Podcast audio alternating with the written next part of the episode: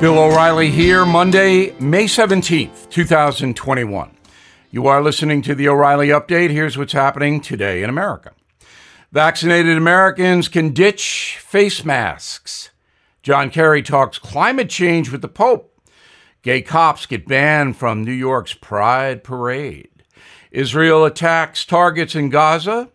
A new study finds five year olds now staring at screens seven hours a day. Also ahead, you'll be shocked at who is attacking American traditions. But first, millions of us removing face masks for the first time in 15 months. New CDC guidelines say those vaxed can ditch the coverings both indoors and outdoors. Most states now dropping mandates to comply. National chains Walmart, Trader Joe's, Costco inviting mask less shoppers back to the stores. John Kerry meeting uh, Pope Francis in Vatican City, holding private discussions on global warming inside the papal library. Joe Biden's climate czar telling reporters he hopes the pontiff will work with the UN and other international organizations to help combat climate change. According to Kerry, humanity has just nine years left to avert a global catastrophe. Organizers behind New York's Pride Month banning gay members of the NYPD from taking part in the annual march. The police will protect the parade but can no longer walk down Fifth Avenue. According to the gay activists, the cops, quote, create an atmosphere of fear for their community, which is, of course, a political statement, not reality. Israel launching hundreds of airstrikes against Hamas in Gaza. The missiles flattened three buildings allegedly used by terrorists to hurl rockets into the Jewish state. Of course, that's all financed by Iran. At least 200 Palestinians and 10 Israelis have so far been killed since violence broke out two weeks ago. New study from Ohio State says kindergarten age children stare at screens seven hours a day. That's stat up from two hours before the pandemic. Biggest culprits tablets, smartphones, and the TV. About 80% of young students have been stuck at home since COVID shut down the schools. In a moment, the USA being attacked from a very unlikely place. Right back with that. Everything is expensive these days, you know that.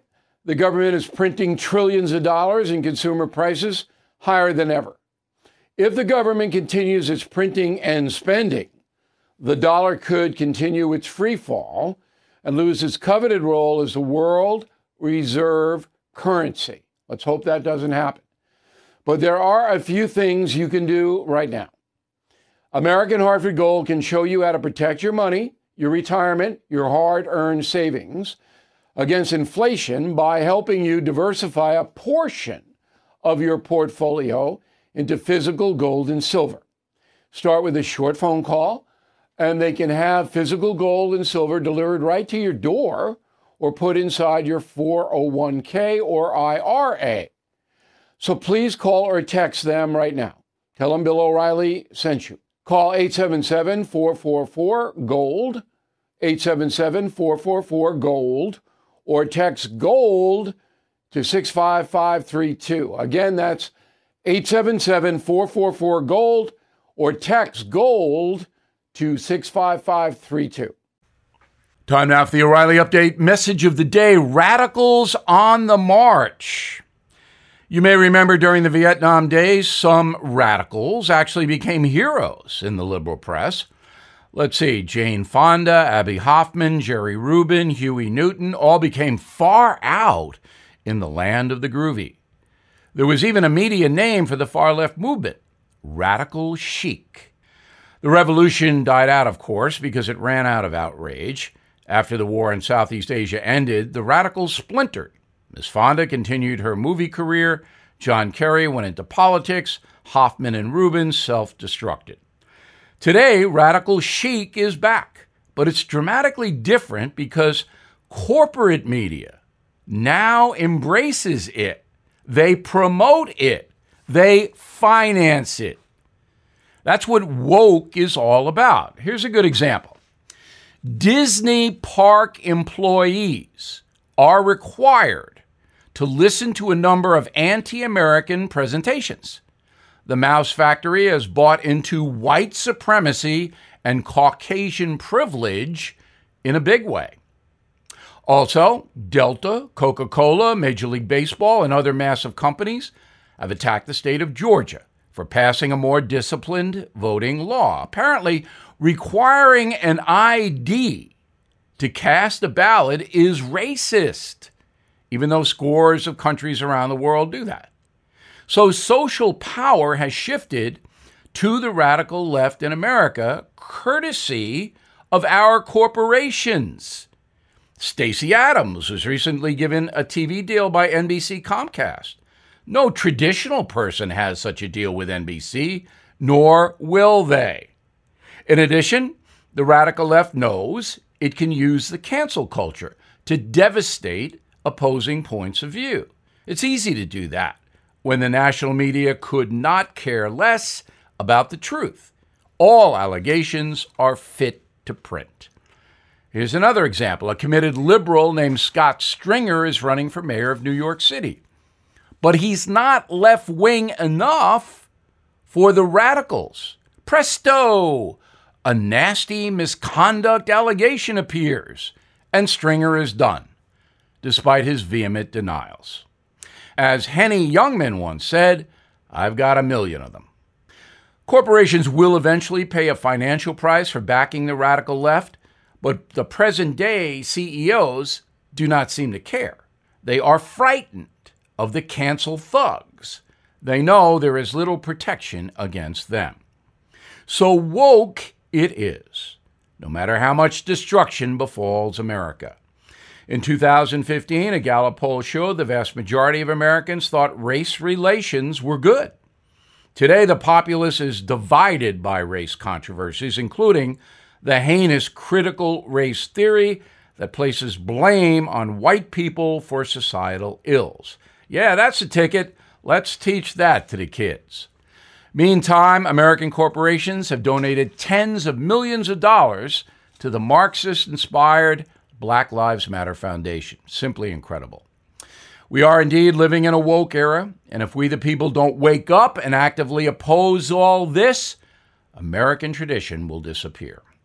I'm Bill O'Reilly, and I approve the message by writing it. For more honest news analysis, please visit BillO'Reilly.com. And please check out my new book, Killing the Mob, the number one book in America. Thank you. In a moment, something you might not know. I'm Mike Slater from the podcast Politics by Faith. This is a crazy time in our country. It's stressful, a lot of anxiety, and it's going to get worse. And I realized that one of the things that helps me take away the stress is realizing that there's nothing new under the sun. So on this podcast, we take the news of the day and we run it through the Bible and other periods in history to realize that we've been through this before and we can rise above again. Politics by Faith, anywhere you listen to the podcast, Politics by Faith. Now, the O'Reilly update brings you something you might not know. 121 years ago today, a relatively unknown children's author published a new book in Chicago. The novel featured a cowardly lion, Tin Man, Scarecrow, Wicked Witch, and cost just $1.50 to buy. Author L. Frank Baum thought the story would only sell a few thousand copies but it has become the best selling children's book in the world The Wonderful Wizard of Oz. Here's how Oz went from print to Hollywood.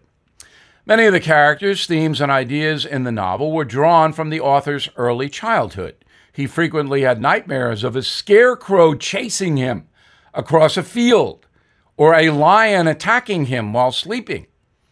In his early 20s, the author's niece, Dorothy, became gravely ill and died from congestion of the brain before her first birthday. So, Mr. Baum compiled his personal history into a story. Telling friends he settled on the name Oz as a reference to the newly formed country of Australia.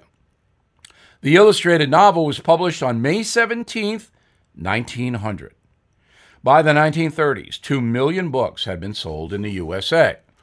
Executives at MGM bought the rights to Oz after watching Walt Disney's Snow White in 1937, a very popular film adaptation of a legendary children's story. The movie, starring Judy Garland as Dorothy, premiered two years later. It's regarded as one of the finest films ever made, even having its own permanent exhibit at the Smithsonian Museum of American History. And here's something else you might not know. The Wizard went woke long before Coca Cola or Major League Baseball. An adaptation renamed The Wiz was released in 1978 with an all black cast starring Diana Ross, Michael Jackson, and swapped Kansas for Harlem, New York. It was a commercial disaster. The movie cost $35 million to make and earned just 5 million at the box office. The lesson don't mess with perfection. Back after this. Hey, this is Vivek Ramaswamy. The media has systematically lied to you.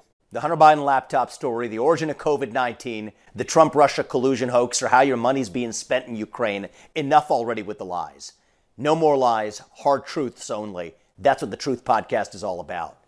It's not standard conservative talking points. If you want that, go somewhere else. But if you want the hard truth delivered to you in a way that challenges you and will challenge me intellectually, you're not going to find anything like this on the internet. Subscribe to the Truth Podcast today on Apple, Spotify, or wherever you get your podcasts.